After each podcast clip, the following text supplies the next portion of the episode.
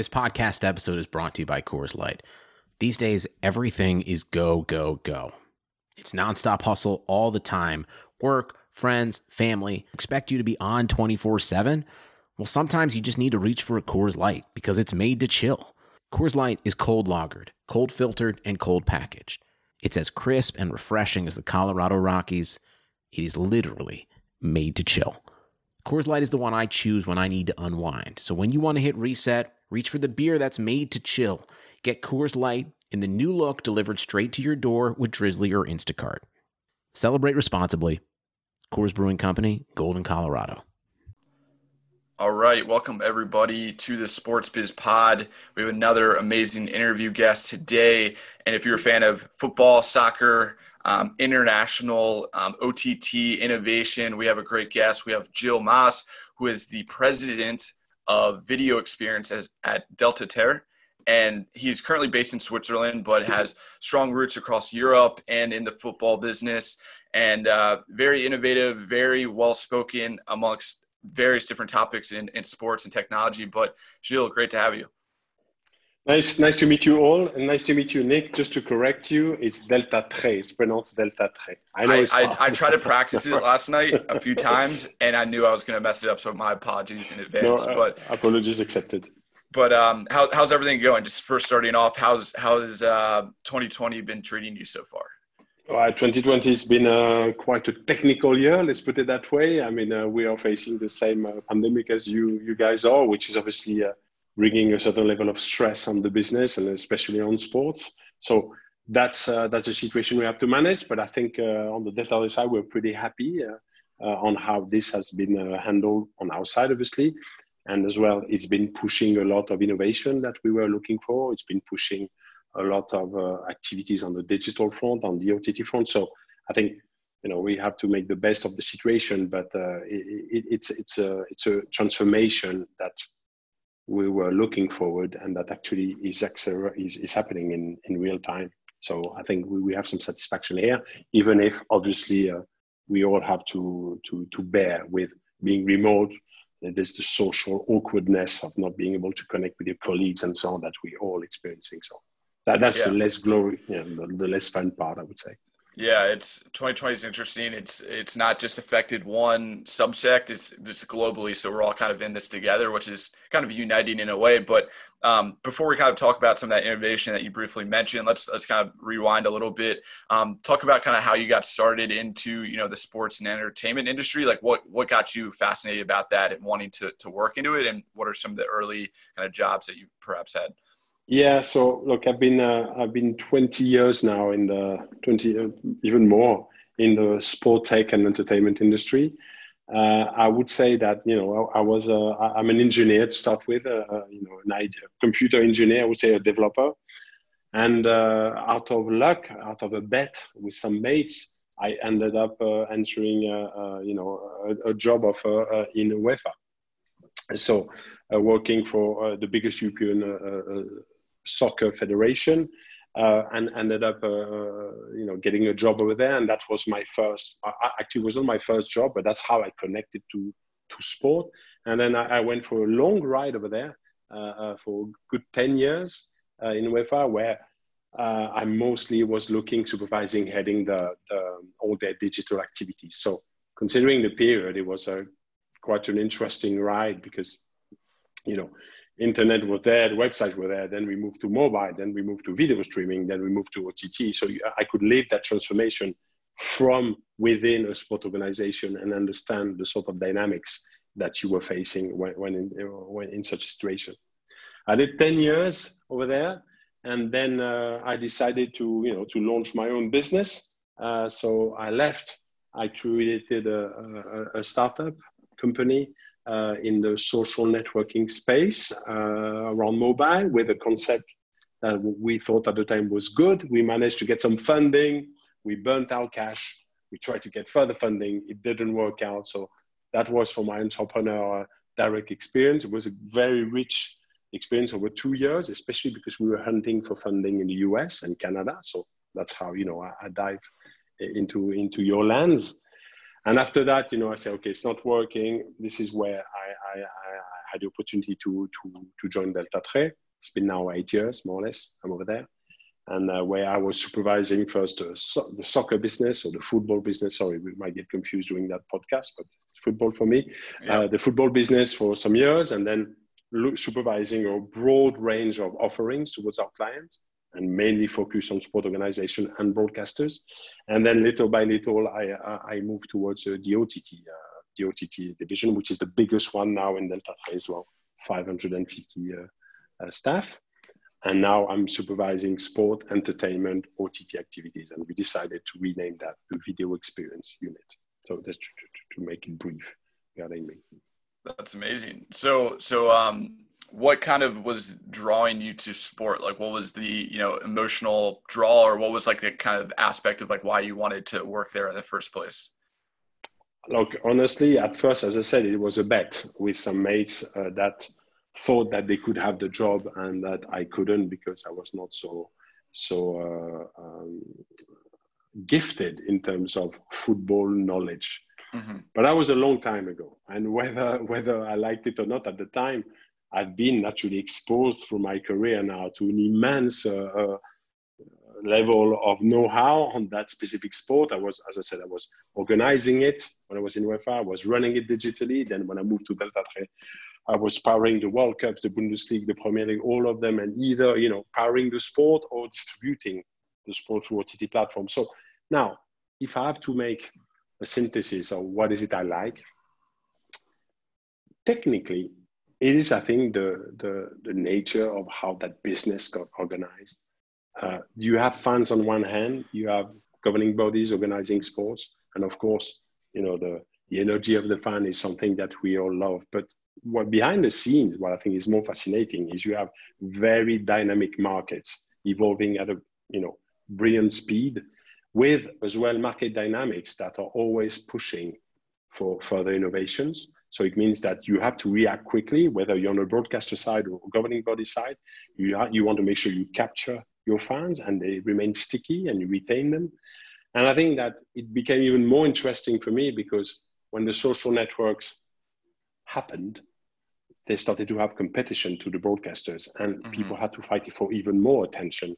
Uh, and I think so those dynamics, that business ecosystem, the way it's moving, the funding of that allowing a lot of innovation to bring forward and everyone competing to get the eyeballs is i think what uh, what is the most interesting bit to me now interestingly that's true for soccer slash football but actually that's true for any sport so mm-hmm. when i started to move to other sports as part of my career where you realize that you know what you can find in soccer you can find in golf in american football in tennis in whatsoever mm-hmm. and all the dynamics are always the same so I think that, that that's definitely something super interesting for me.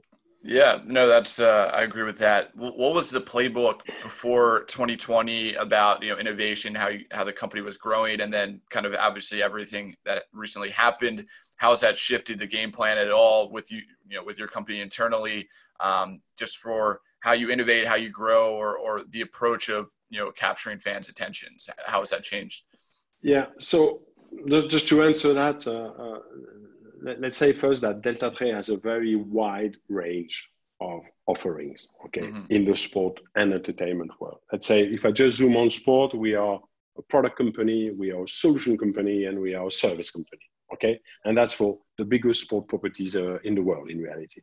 So I'm saying that because the nature of the COVID impact on our side will be very much dependent on which vertical we're looking at, okay?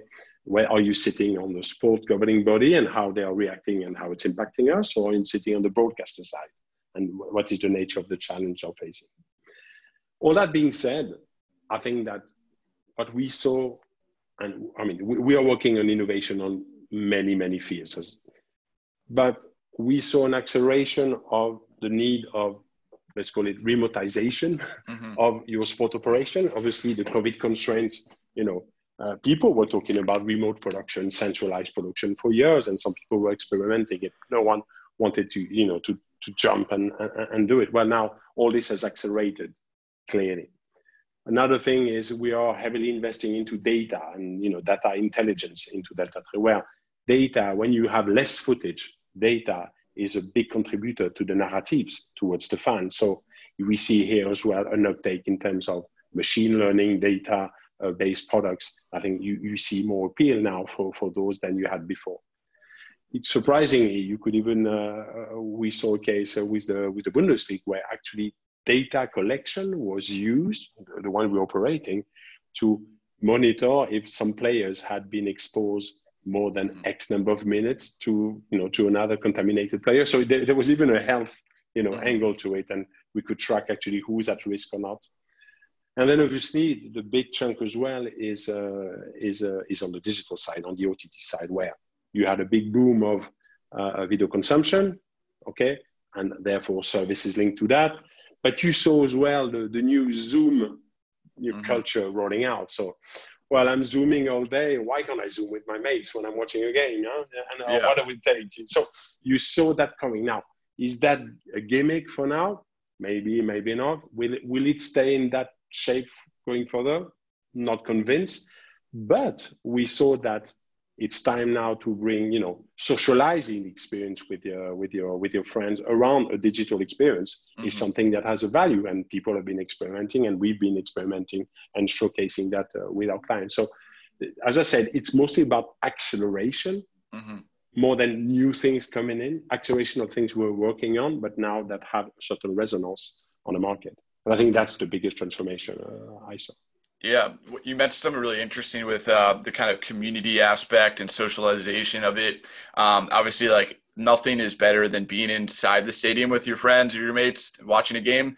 But for right now, I mean, the Zoom parties are somewhat maybe a trend. But what are your thoughts on um, virtual reality, augmented reality, and is that as an experience to kind of you know watch a game even through OTT? I think that's a way to yeah. distribute it. Um, what are your thoughts on that? Yeah, so I have two thoughts. First of all, uh, we, we, we've been doing a virtual reality production and distribution in Deltatre since uh, 2015, mm-hmm. so on Champions League actually.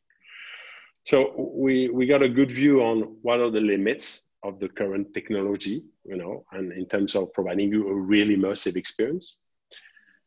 Then another consideration is the, you're right, we all tend to think that social, socially speaking, it's really fun to watch a game with your mates at the stadium.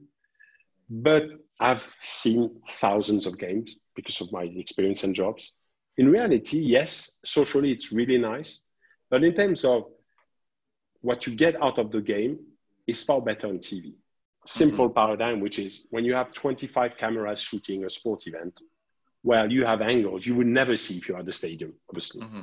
And you have the data narrative that comes in and on. So the point is, how do you bridge the two? How can you have a very advanced consumption experience, providing you the best production paradigm, as well as an immersive experience that is mm-hmm. touching to some of the fundamentals you see at the stadium? Now we experience virtual reality. I don't think virtual reality is there yet. Uh, maybe it'll get there, but the cost of production, the cost of deployment, and what you get as an output is underwhelming, if you ask me. Mm-hmm. Uh, augmented reality, I think, is just an additional way to consume the content. I think that this, I think, is very exciting, but same thing, it's exciting as an enrichment of your sport experience. It doesn't bring the social socialization really angle into it. Yeah, you could imagine that you have clever avatar displays in your AR experience, but in reality, the best socializing socializing experience is either you're with your mates physically, or you chat with your mates, or you're with your mates in a virtual chat that has mm-hmm. videos, or you have an audio chat, but you need that live connection to humans that is complementing an advanced video experience that you're having at home. And I think it's that combination of the two that actually can lead you to something that is immersive enough, where you get the, the best of the two worlds. Uh, that's my, my, my view. And that's why in Deltatre, we are looking at really the, the, the, the, the, the fan experience is very central to how we bring uh, our, our products to life, our project to life. So you know, we have a, we have the Diva player that is a super advanced uh, video player that have a lot of building capacities to provide you a very rich experience. We're adding to that via partnerships internal development, you know, some augmentation with gamification, with you know more social interaction. So we're trying to cover that space where I can engage with my mates in order to uh, have a you know to share the golden moments around the digital experience that, that that's what we're looking at mm-hmm. why not tomorrow betting you know mm-hmm. it's a very easy one uh, to to go for excluding uh, legal implications of going to betting but technically well if i can share an experience with my mates over a digital experience at some point i might want to challenge them and to bet mm-hmm. you know it's, it's the next thing it's part of the gamification of the experience so that's what we're that's where we're looking uh, but fundamentally, there's another important point is that you're going to compete. Whatever experience you're building, you're competing with a lot of guys mm-hmm. out there and more and more of them. So how do you differentiate yourself so that how, however compelling the experience you you're providing, people get still, uh, uh, you know, still use your service.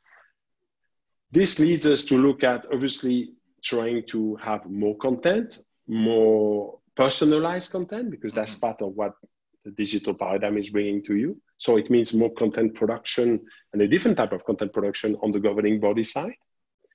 And then, of course, it's more interaction with that content on the, the, the end user, con- the consumer side of it. So all this content, interactions, stickiness of the experience, this is all blending into the, the fan experience. And that's where we're putting our bets in terms of going further. Mm-hmm. No, I agree. I agree with that. With the um, especially with the VR side, the tech's not there, distribution not is not there, but it, it will. Um, and I'm excited to see what it what the end product will look like in maybe five years. But sports betting, um, I'm a big fan of it. I'm I, I bet myself personally. I've worked in sports betting. Um, the United States is finally getting up to I think European standards of um, let's say getting a sports book into the stadium. Um, just the, the, kind of the culture that we have the technology, we have the kind of the market to make it happen, and you're seeing that with you know states like New Jersey, Nevada, um, I think Colorado as well. It, it's coming up. How, how do you think sports betting is kind of going to be implemented into the actual live stream production? Because right now you see you know if we're looking at the nfl the number one sport in i think the, the world in some cases in the us um, they're, they're kind of hesitant to mention sports betting lines um, and kind of really face that not necessarily a problem but face that head on so how do you how do you think sports betting is going to be implemented into the, the production um, from like an ott perspective yeah it's a complex one because i think that uh, i don't think today that uh, the technology is the you know is limiting the, the deployment of, of betting experience. Mm-hmm. The way I see it, at least in Europe, is you know the current rights, the way they're crafted, the way they are sold, and how you know the broadcaster's interest is protected as we're selling rights in a bundled fashion to them.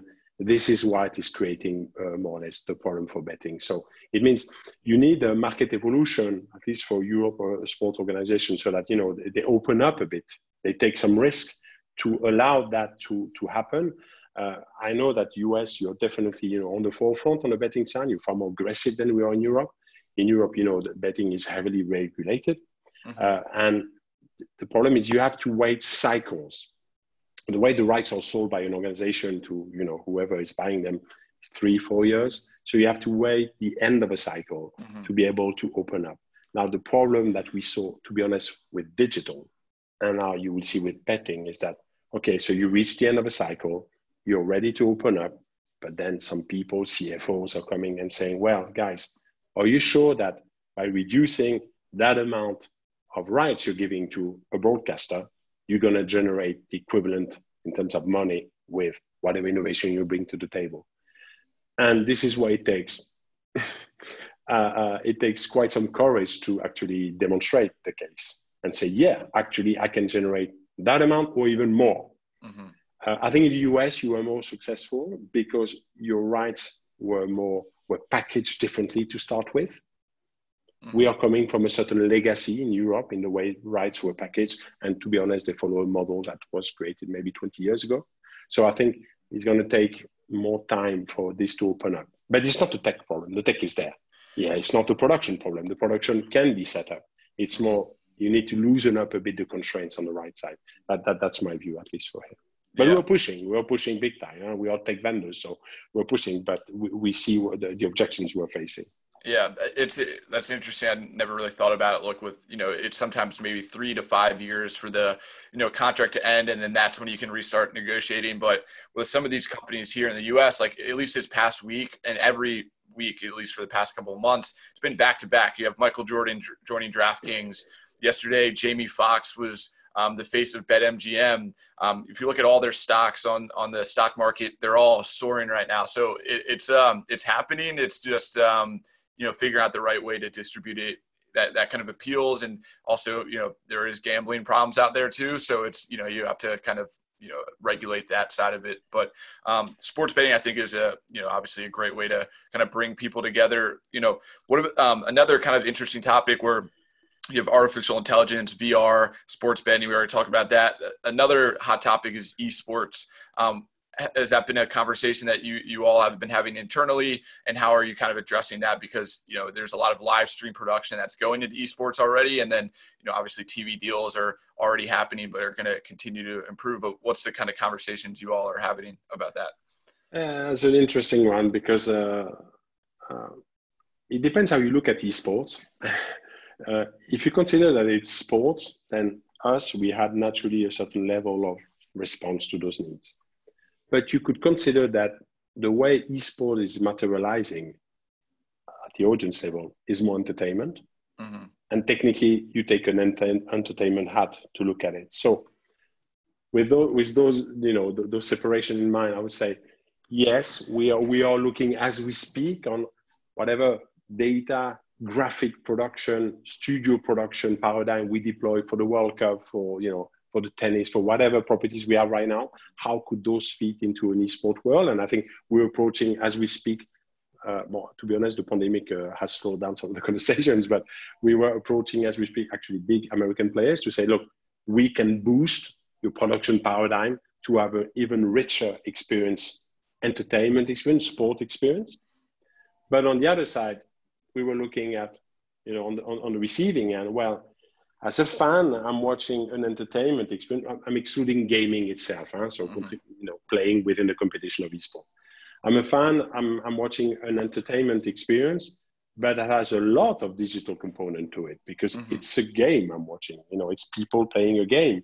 So here we go back to what I was saying before. You know, the, the video player experience and how immersive it gets is the key to to to nail it down. So I think we, we are approaching the two. What we're realizing is that we are ready on the tech side, but some people have moved first uh, with paradigms that are maybe more separated than the one that are that I've just mentioned. So our idea is to say, you know, why don't we bring them together? You go and see someone that owns a league, an esport, you can say, you know, from production to your end user experience and how you serve your broadcasters.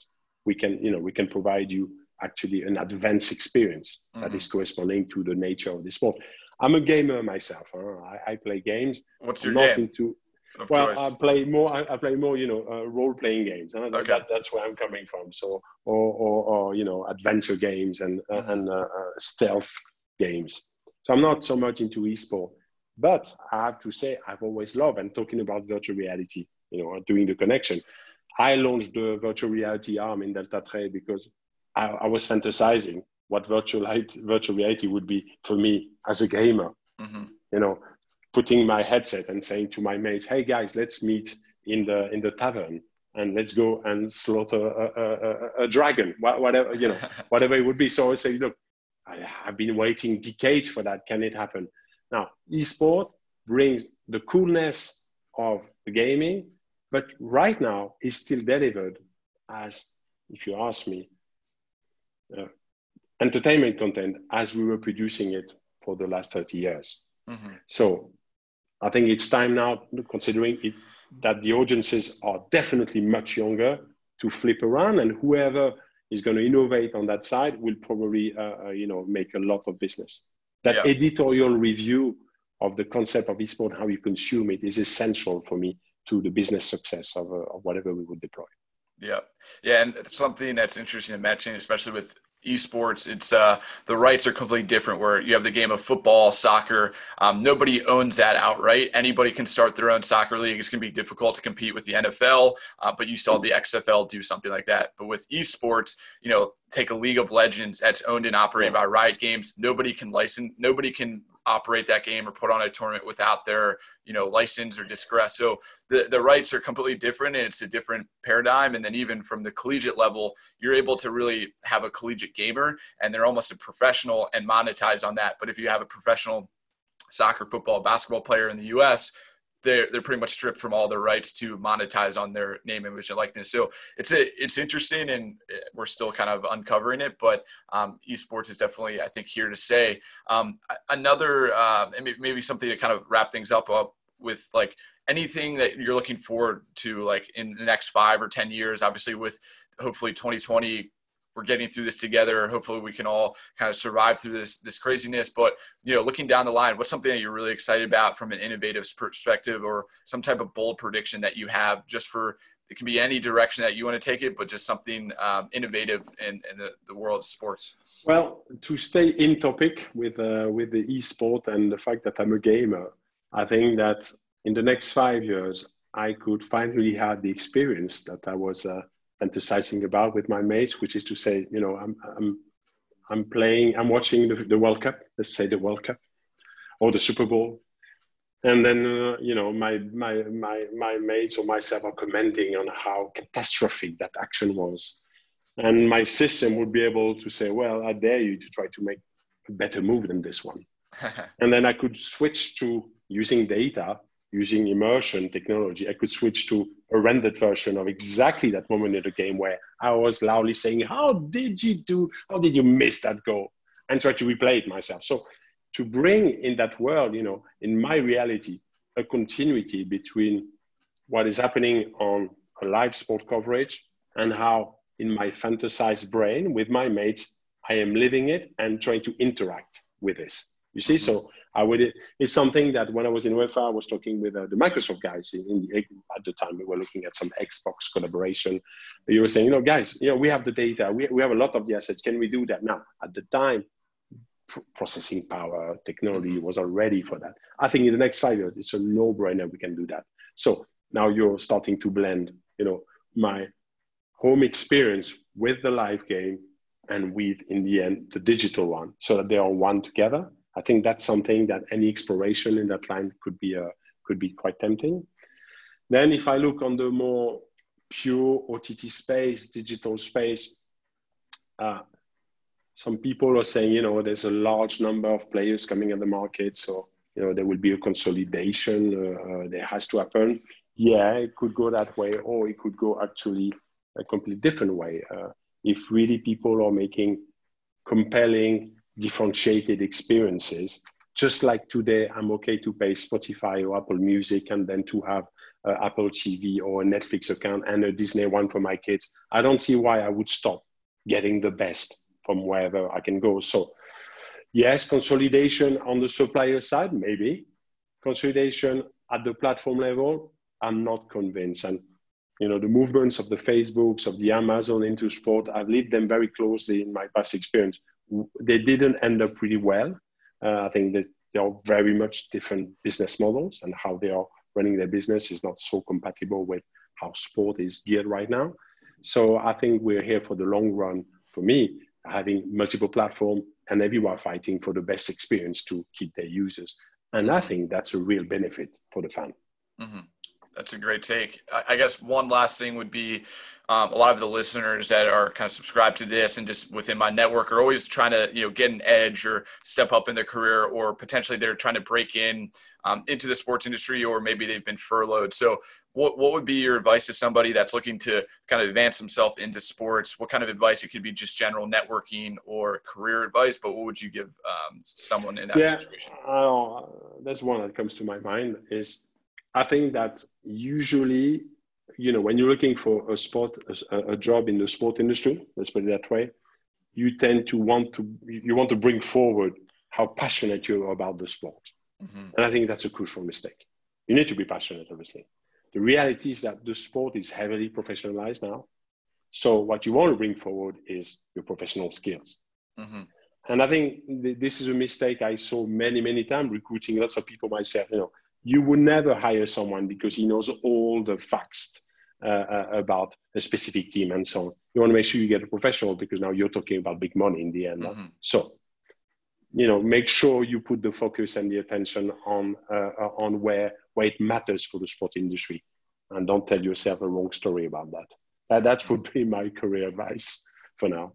I like that. Yeah, this is the Sports Biz Pod, so you know you have to be obsessed about the business just as much as the sports side of it as well. So exactly, um, I, I, like that advice a lot. But Gilles, it was great talking to you. I hope you continue to stay safe and healthy. Um, anyone you listening, too. go you know find Gilles Mas. I'll uh, tag his LinkedIn in the bottom of this post. And um, thank you so much for your time.